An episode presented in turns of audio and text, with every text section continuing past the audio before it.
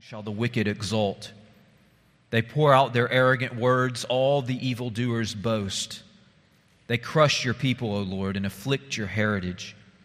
They kill the widow and the sojourner and murder the fatherless. And they say, The Lord does not see, the God of Jacob does not perceive. Understand, O dullest of the people.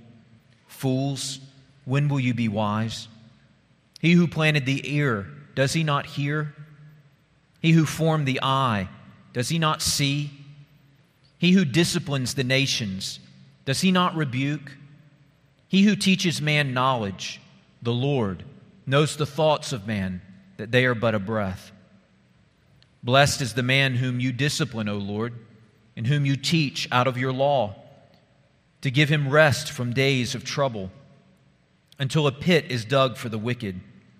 For the Lord will not forsake his people he will not abandon his heritage, for justice will return to the righteous, and all the upright in heart will follow it. Who rises up for me against the wicked? Who stands up for me against evildoers? If the Lord had not been my help, my soul would have lived in the land of silence. When I thought, my foot slips, your steadfast love, O Lord, held me up. When the cares of my heart are many, your consolations cheer my soul. Can wicked rulers be allied with you? Those who frame injustice by statute? They band together against the life of the righteous and condemn the innocent to death. But the Lord has become my stronghold and my rock, the rock of my refuge. He will bring back on them their iniquity and wipe them out for their wickedness. The Lord our God will wipe them out. Amen. This is God's word. Let's pray.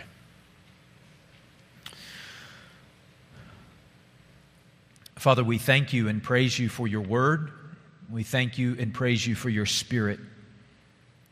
We thank you, Lord, that by the power of your word and through the work of your spirit that you create and sustain and strengthen your people. And so, Father, we pray now that as we turn to your word, that you would do that good work. And it's through Jesus Christ our Lord we pray. Amen. Well, just a few moments ago when we prayed together, Jesse mentioned that this is September 11th, and we prayed for our nation and for those who may still be mourning the loss of loved ones from that day. On Wednesday, September 12th, 2001, the day after September 11th, US, the USA Today uh, newspaper reported, quote, it may have been the bloodiest day in U.S. history.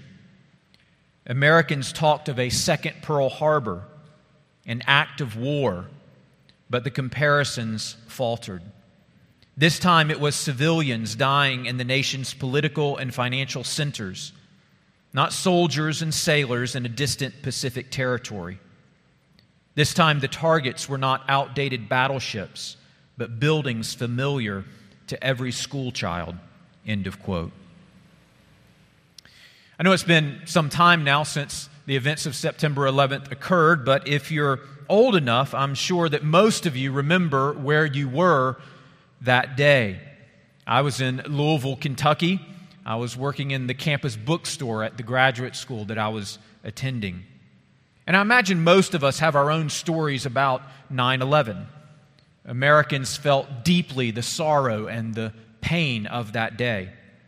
And you might remember that as a result of the events of that day, our nation began kind of this conversation.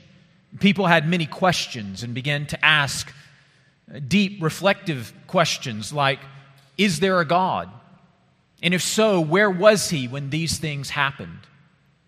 And what about justice? Will the men who mercilessly and unexpectedly killed almost 3,000 people get away with it? You know, at some point in all of our lives, we will have to deal with these types of questions. It may be on a grand scale, like a 9 11 event. Or it may be on a smaller scale as we deal with various injustices in our own lives. For example, consider someone rams into your car, they don't have insurance. And so they take off, and you're stuck with the bill. Or one of your parents abuses you while you're growing up. Or your spouse violates your marriage vows and walks out on you. Or your business partner empties the bank account and takes all your life savings. I've entitled our message this morning, The God of Vengeance and the Hope of His People.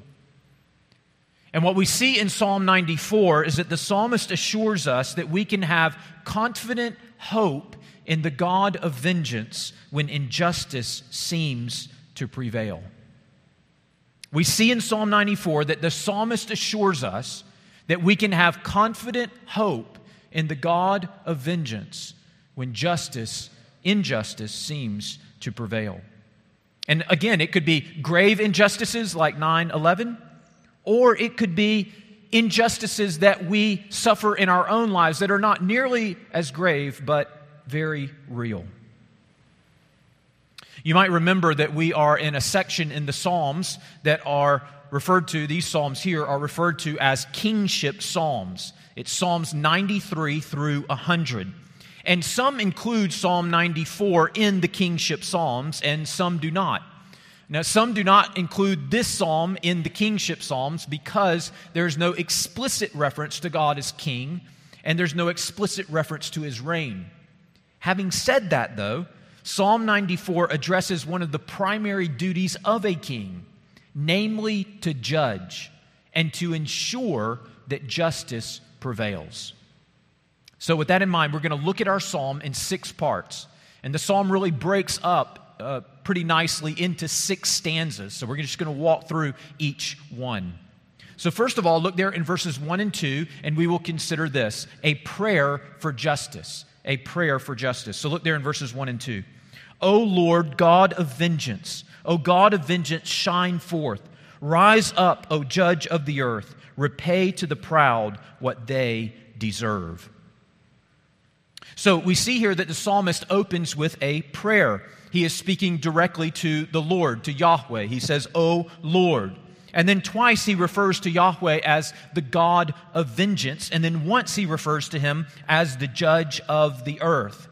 And notice what the psalmist's prayer is here. Notice his plea. He says in verse 1, shine forth. He says in verse 1 also, rise up.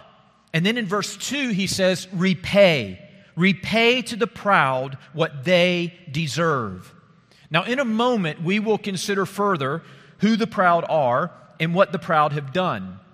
But just reading these first two verses here in Psalm 94, I think we should begin by asking the question Is it right for us to take vengeance on our enemies? When we are wronged, all of us are tempted to settle the score to inflict the same pain on the other person that we ourselves have experienced. And is that right? And if not, then why does the psalmist pray, Repay the proud, O Lord?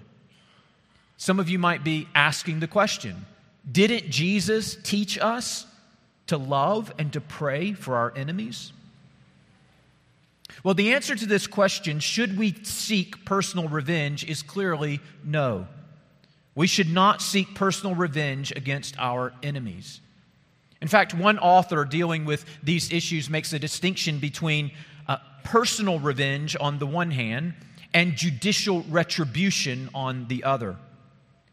So we can say that God has granted the government authority and responsibility to enact judicial retribution. We see this in a passage like Romans chapter 13, verses 4 and 5. The Apostle Paul says, For he, that is the ruler governing authorities, is God's servant for your good. But if you do wrong, be afraid, for he does not bear the sword in vain. For he is the servant of God, an avenger who carries out God's wrath on the wrongdoer. And the scriptures teach us clearly as well that it is not our place to seek personal revenge. This principle is actually established in the Old Testament law. So in Leviticus chapter 19, verse 18, we read, You shall not take vengeance. That's actually the same word that's used here in Psalm 94 to speak of the God of vengeance. It says in Leviticus 19 18, You shall not take vengeance or bear a grudge against the sons of your own people, but you shall love your neighbor as yourself. I am the Lord, I am Yahweh. Paul actually states this truth in Romans chapter 12, verses 18 and 19. So the Apostle Paul says, If possible, so far as it depends on you, live peaceably with all. Beloved, never avenge yourselves, but leave it to the wrath of God. For it is written, Vengeance, that's the same word that's used in Psalm 94. Vengeance is mine, I will repay, says the Lord. So the government is responsible for judicial retribution. However, if they fail to properly punish injustice, or if some offense is committed that is outside of their realm, say it's an offense that's not against the law, but it's still a personal, maybe, offense against us, then Paul says we are to entrust ourselves to the Lord. And the psalmist here in Psalm 94 makes the same point and says we are to entrust ourselves to the judge of the earth. Now, this is critical, isn't it? Because when we are wronged, legitimately wronged, our judgment is often clouded. Our judgment is crowded by, clouded by our own personal interest. And we have to confess that it's difficult for us to see things in those moments clearly. And so, what we see in Scripture is that as a result of that, we are to rely on an objective third party like governing authorities, and we are to entrust ourselves to God who knows all things and always does what is right. So, should we seek personal revenge? No. But should we pray for justice? Yes. The Bible teaches us that we can love our enemies and we can pray for justice at the same time. In fact, the Bible teaches us that in one sense, this is one of the ways that we love our enemies. Instead of seeking personal revenge, we humble ourselves before the Lord and we say, Lord, I'm offended. I'm hurt. I can't see things as clearly as I'd like. I don't know all the facts, and I don't know fully the mind and the heart and the intentions of all who are involved. I recognize that my standards of love and grace and righteousness and justice are not perfect, and therefore I entrust myself to you, God. I entrust myself to the judge of the earth, and I trust your judgment because your justice and your mercy are perfect. So the psalmist begins here in Psalm 94, not by seeking to take personal revenge, but by looking to the judge of the earth and crying out for justice. Secondly, we see a wicked people.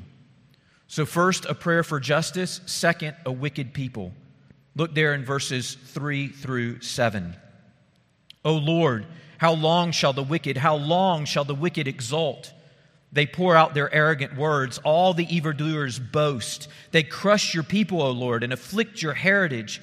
They kill the widow and the sojourner and murder the fatherless. And they say, The Lord does not see, the God of Jacob does not perceive.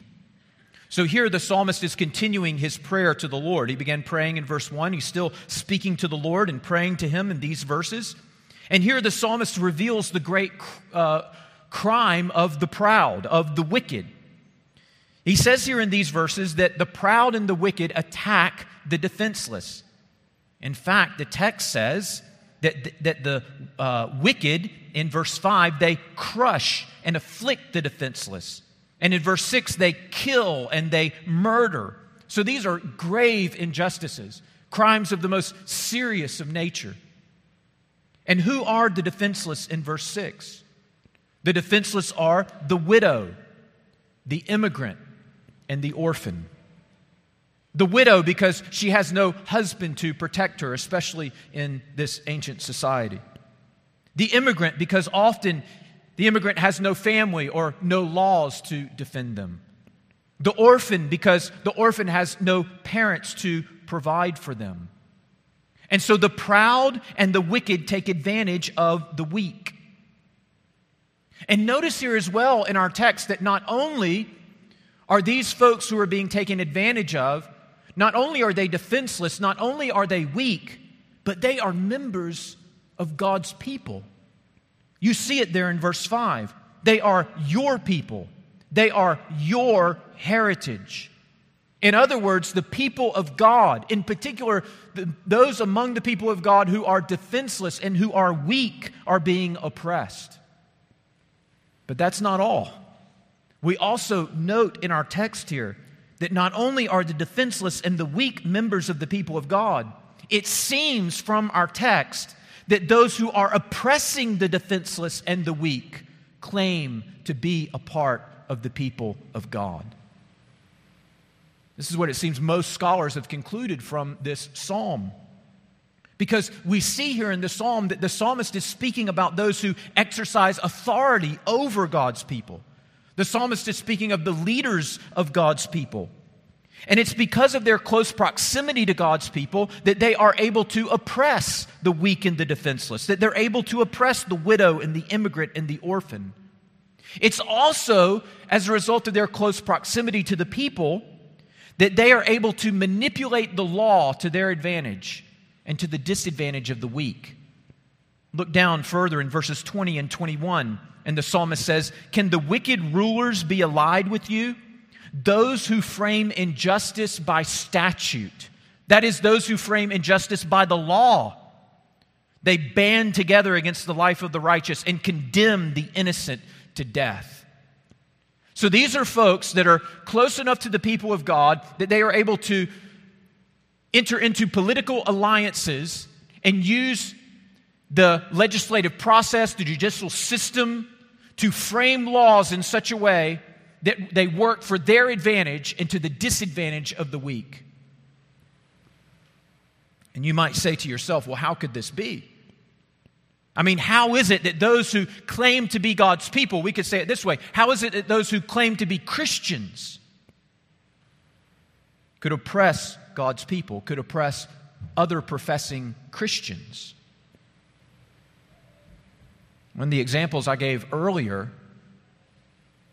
just consider what if the man who rammed into your car and drove off and left you with the bill is a member of a local church down the street. It's not too hard to imagine, is it? Or what if the parent who consistently abused you without ever expressing any remorse took you to church every Sunday morning?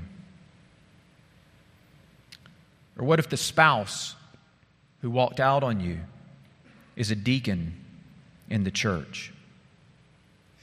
Or and this gets more directly to our text in Psalm 94.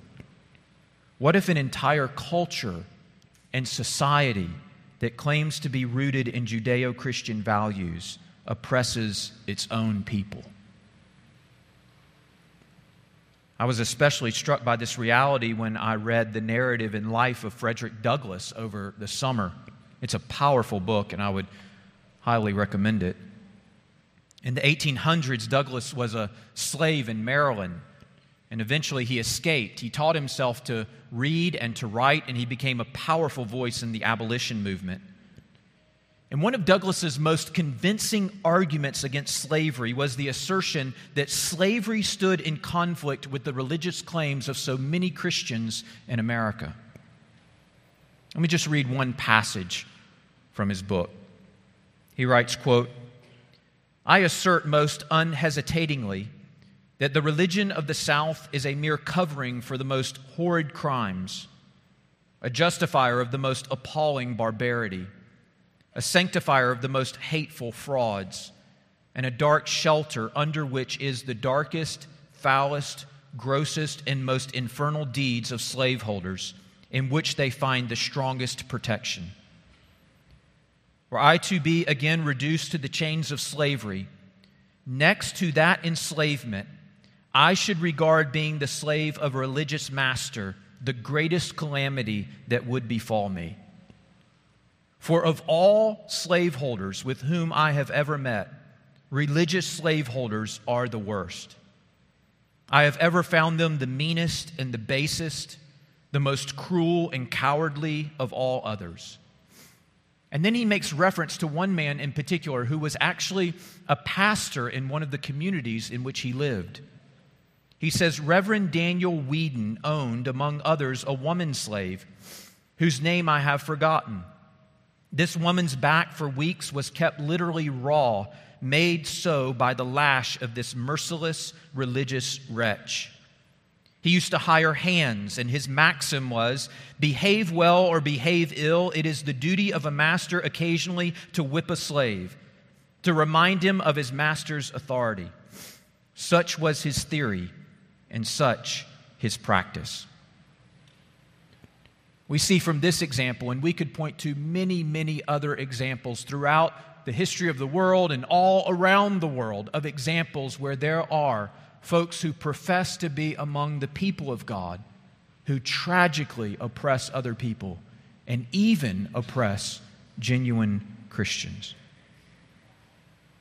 So, a prayer for justice, a wicked people, and then third, reasoning with a fool reasoning with a fool. Look there in verses 8 through 11. Understand, O dullest of the people, fools, when will you be wise? He who planted the ear, does he not hear? He who formed the eye, does he not see? He who disciplines the nations, does he not rebuke? He who teaches man knowledge, the Lord, knows the thoughts of man, that they are but a breath. So the psalmist in verses 1 through 7 has been directing his prayer to the Lord. And now you notice here in these verses, in verse 8 through 11, the psalmist now turns from addressing the Lord directly and now he speaks to the wicked. You see in verse 7 that the psalmist observes, they, that is the wicked, say, The Lord does not see, the God of Jacob does not perceive. And so here's the psalmist's answer to that in verse 8. Understand, O dullest of peoples, fools, when will you be wise? He who planted the ear, does he not hear? He who formed the eye, does he not see? He who disciplines the nations, does he not rebuke? In other words, what the psalmist is doing here is he's turning now to the wicked and he's challenging them. He's challenging the fool. He says, Is it not the height of folly that you convince yourself that you can hide your actions from the omniscient, all knowing God? Is it not the height of folly to think that you can shield your words from the creator of the universe who is present everywhere? Is it not the height of folly to, to convince yourself that you can escape the discipline of God who is the perfect judge of the earth? And without remorse and without repentance, you can oppress the people of God and say, God will not see, God will not hear, God will not know. The psalmist says here that although the fool may be exceptionally intelligent, although the wicked may be exceptionally intelligent, he may get a perfect score on his SAT. The psalmist declares that spiritually and morally he is dull. He is a fool. When it comes to spiritual and moral reality, we might say the fool is not the sharpest knife in the drawer because he's convinced himself that he is, can recklessly sin with immunity and get away with it. And one of the things that's interesting here is that the word that is used here, dullest, in verse 8, understand, O dullest of the people, that word is a word that we have encountered already in our study in the Psalms. So in Psalm 92, this was the first psalm that we looked at in this series that we're currently in. It's a song for the Sabbath. And in Psalm 92, verses 6 and 7, we read these words The stupid, that's the same word, the man that is dull, the man that is a fool. This is what he cannot know. The fool cannot understand this that though the wicked sprout like grass and evildoers flourish, they are doomed to destruction forever. And we learn from Psalm 92 that one of the reasons why we gather together on Sunday mornings for worship is to save us from our spiritual stupidity, to save us from our moral foolishness.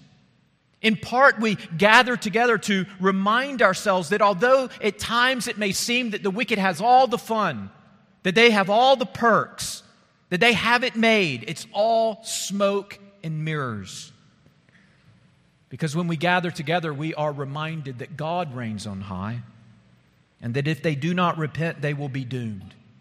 They will be scattered, and they will perish. But as the psalmist tells us in Psalm 92, the righteous will be planted and they will flourish and they will know life and they will bear fruit. So we see the same word here, dullest, the fool. We see it in Psalm 92. We also see it in Psalm 73, which we went back to when we were studying Psalm 92. It's a song of Asaph.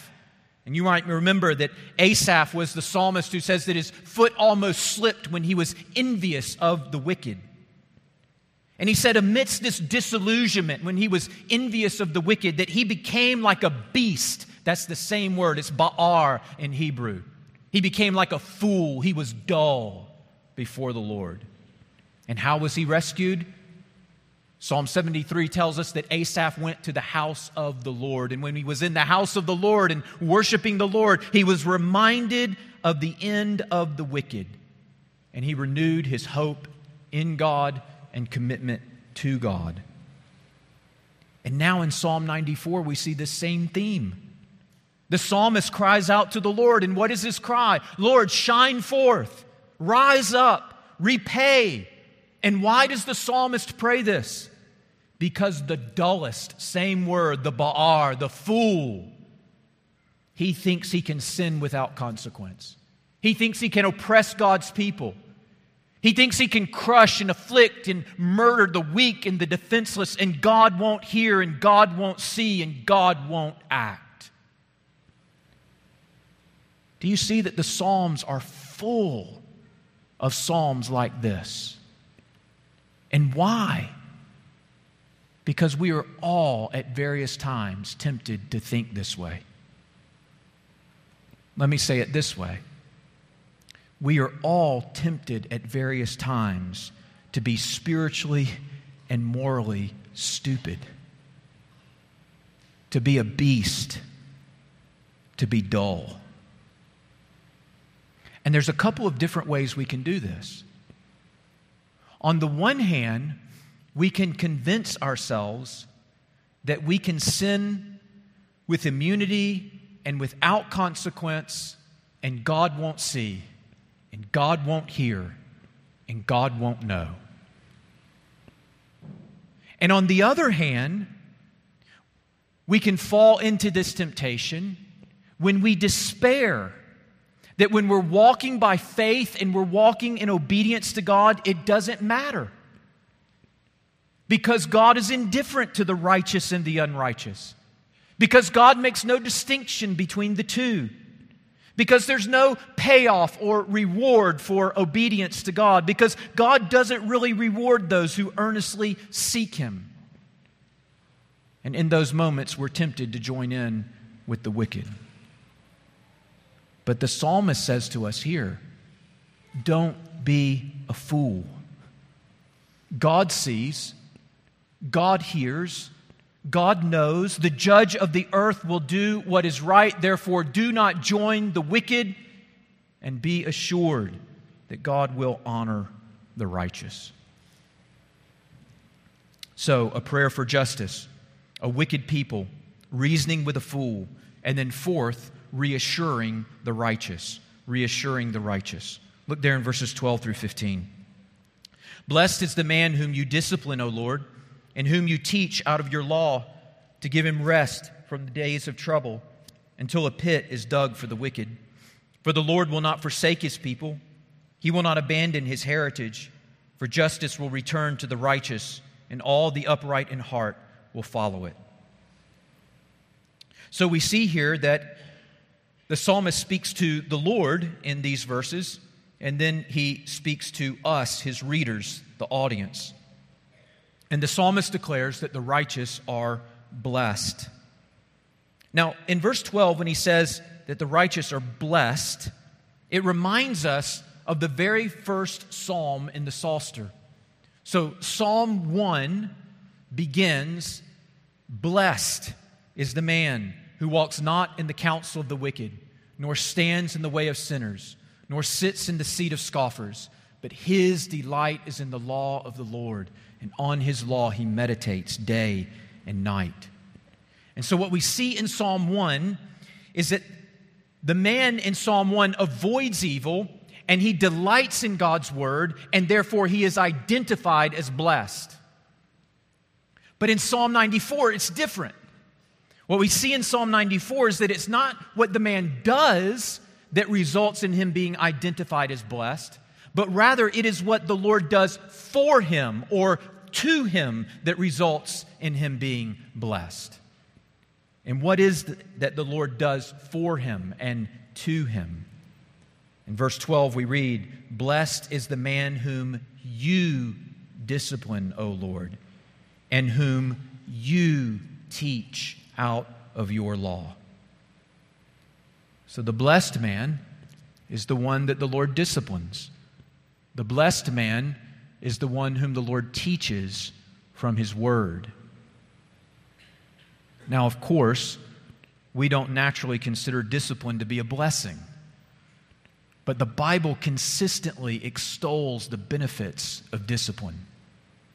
So in Proverbs chapter 12 verse 1 we read, whoever discipline, whoever loves discipline loves knowledge, but he who hates reproof is stupid.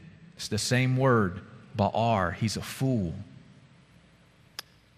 Or in Hebrews chapter 12 verse 7 and 11, the author of Hebrews says, It is for discipline that you have to endure. God is treating you as sons. For what son is there whom his father does not discipline? For the moment, all discipline seems painful rather than pleasant, but later it yields the peaceful fruit of righteousness to those who have been trained by it.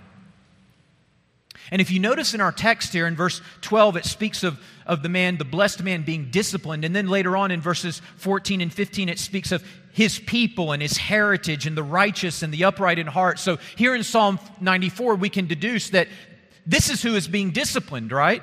The Lord disciplines his people. The Lord disciplines his heritage. The Lord disciplines the righteous. The Lord disciplines the upright in heart.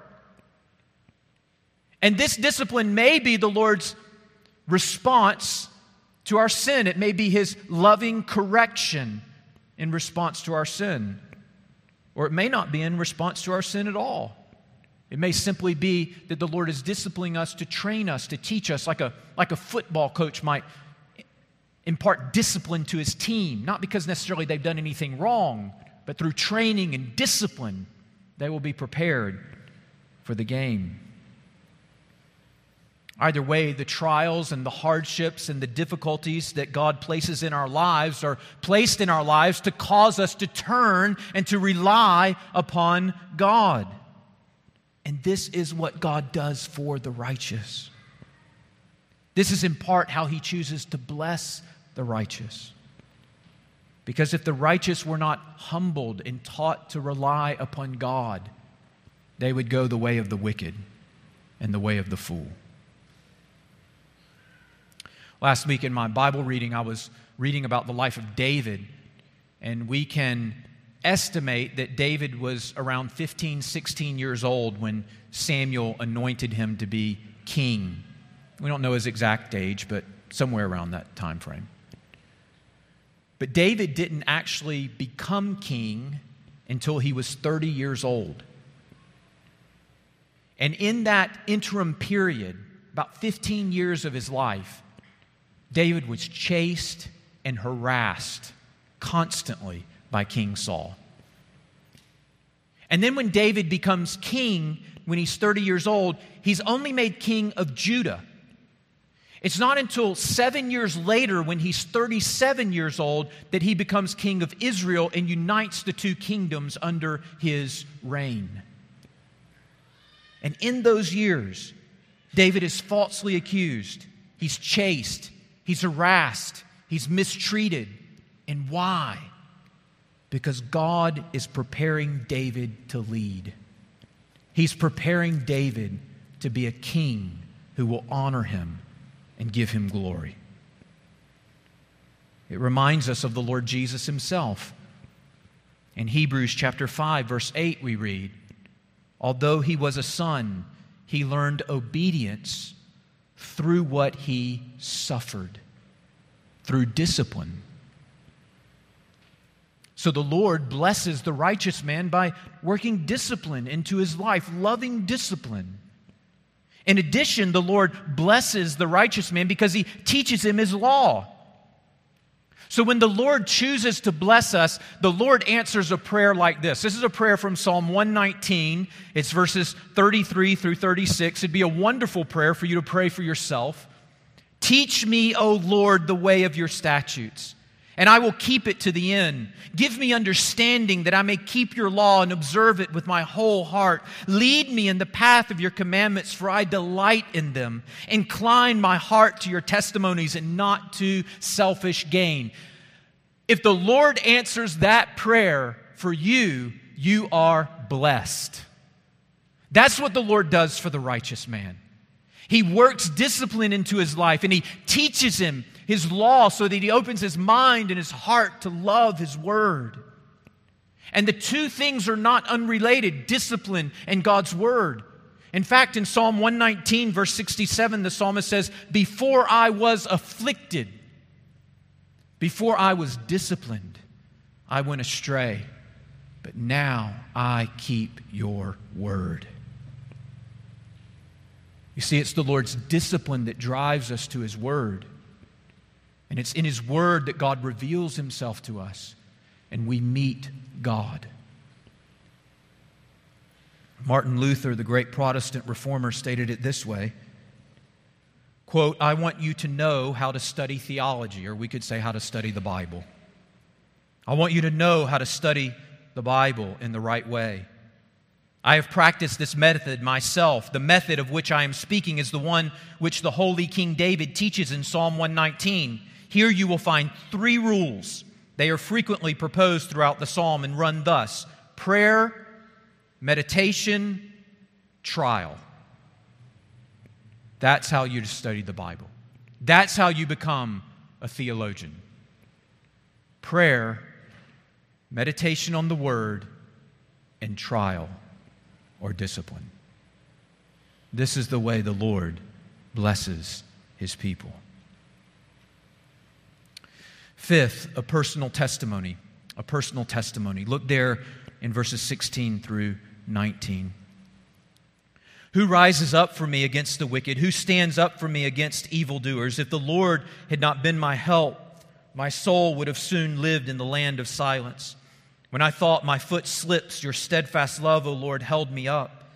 When the cares of my heart are many, your consolations cheer my soul.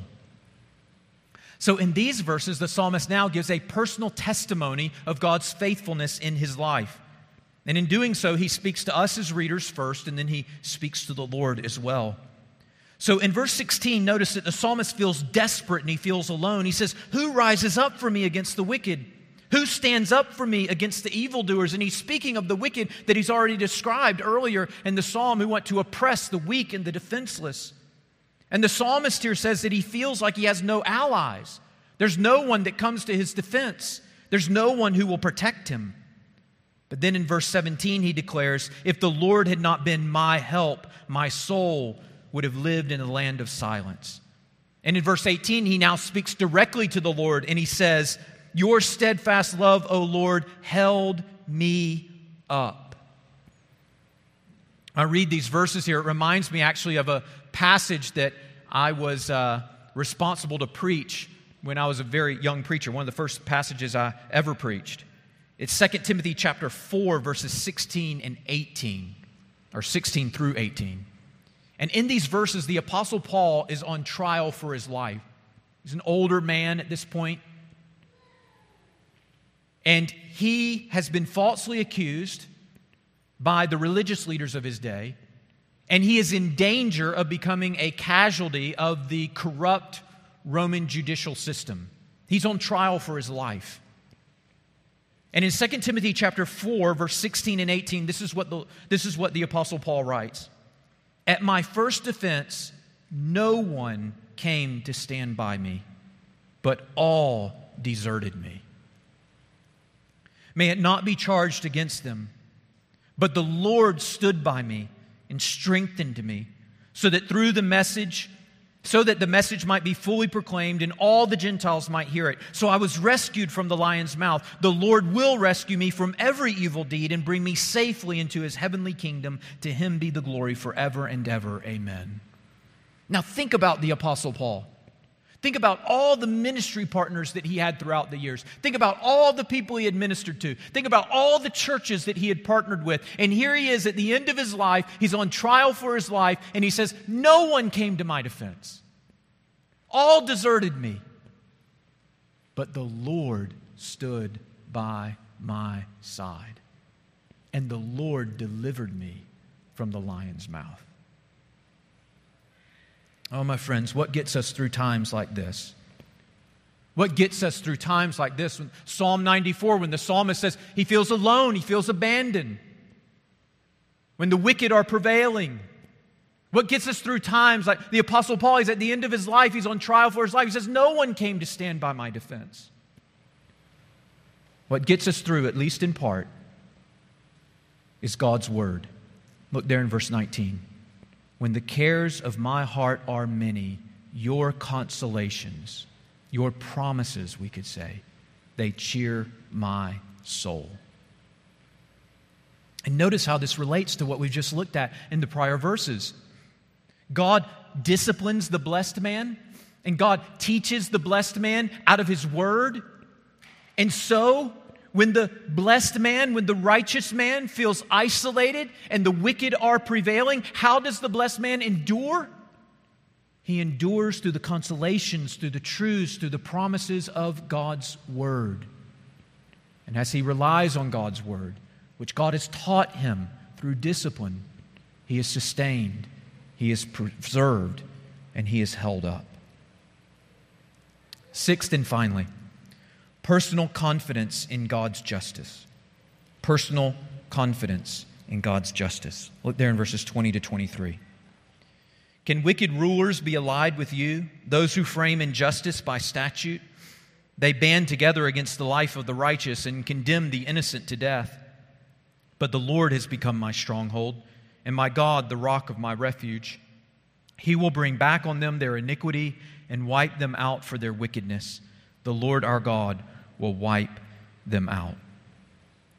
So, in these final verses, the psalmist speaks to the Lord and then he speaks to us, his readers.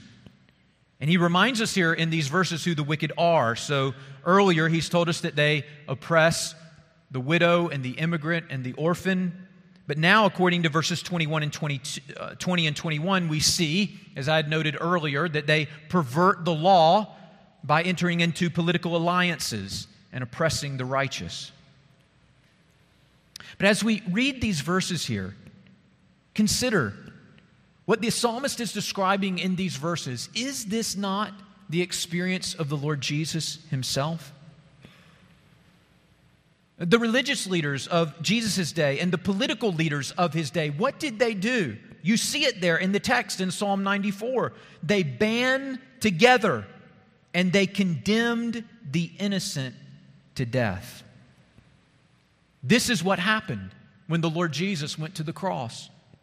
When he died on the cross, he was dying in order to bear the punishment for our sins.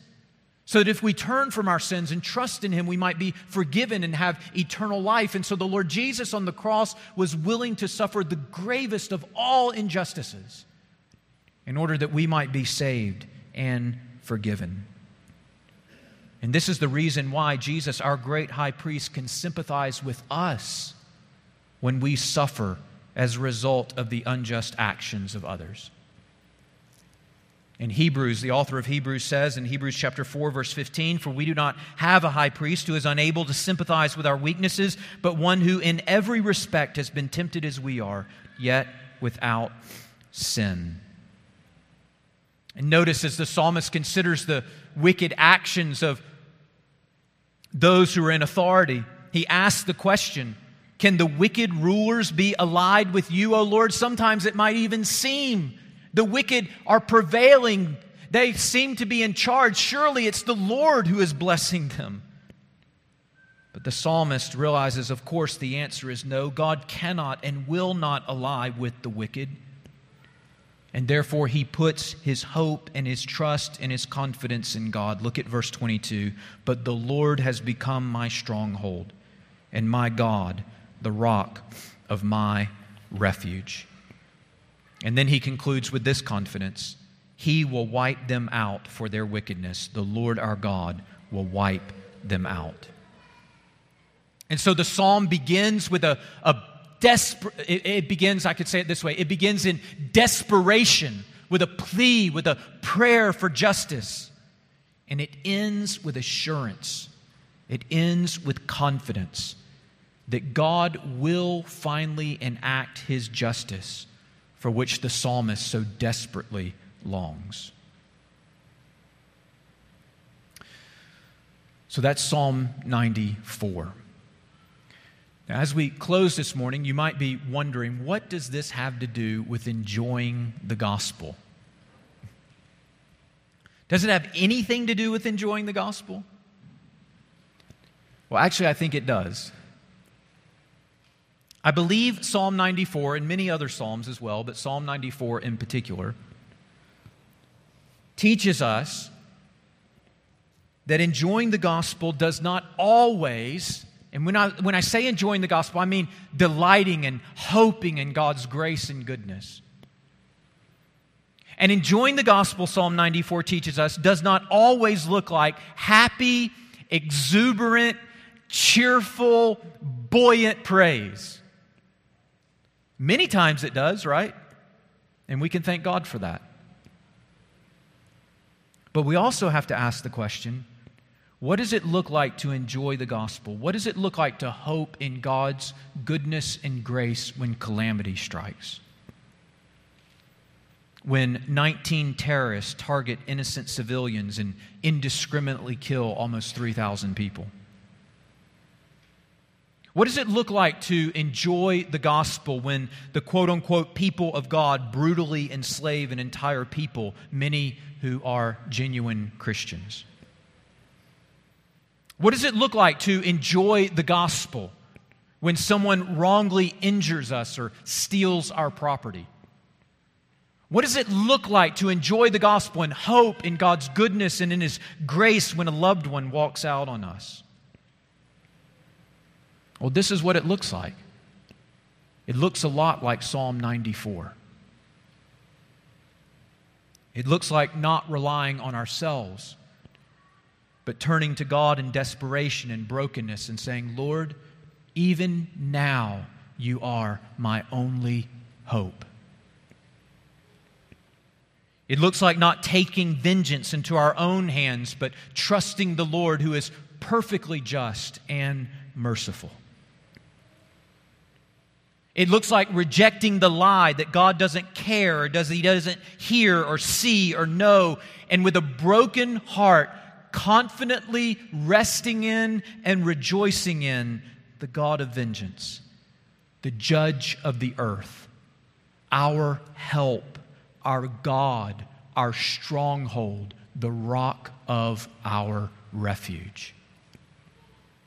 The psalmist in Psalm 94 is teaching us what it means to enjoy God, to hope in God, to delight in God, even when our hearts are broken and we face the gravest of calamities. May we look to him and may we trust him as the psalmist teaches us to do so here. Let's pray.